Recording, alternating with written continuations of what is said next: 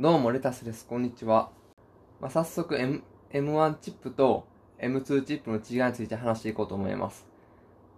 M1 は、まずその大きさが5ナノメートルなんですけど、まあ、M2 チップになるとそれが4ナノになるってことですね。で、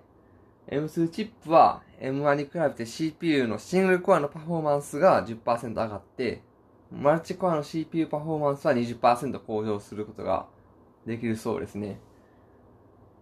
で、M1 チップと同じ8コアの CPU を搭載すると予想されています。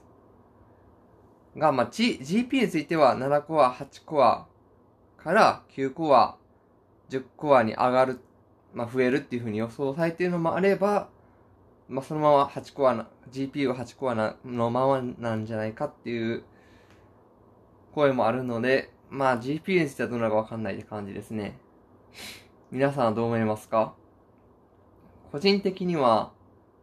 まあ、まず iPad が古くなってきたのに2017年の iPad Pro 使ってるんですけど、まあ、そうそう、M2 チップに買い替えたいなってか狙結構狙ってるんですけど、シングルコアのパフォーマンス10%アップだったら、うーん、なんか M1 でいいのかなって感じですね。使う用途が、YouTube 見る、まあ、調べ物したり、